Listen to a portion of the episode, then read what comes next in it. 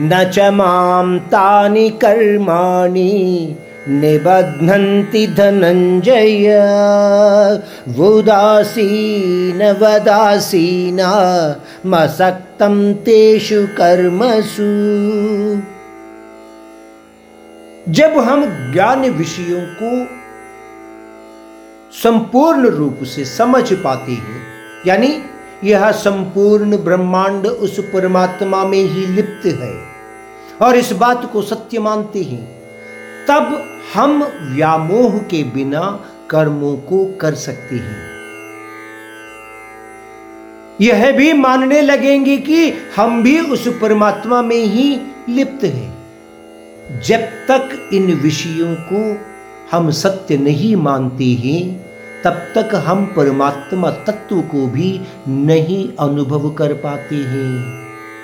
इस श्लोक में परमात्मा कह रहे हैं कि इस ब्रह्मांड में एक पाठ्यक्रम रूप होने वाले कर्मों से मुझे कुछ लेना देना नहीं है। ना ही उनमें कोई आसक्ति है, अर्जुन।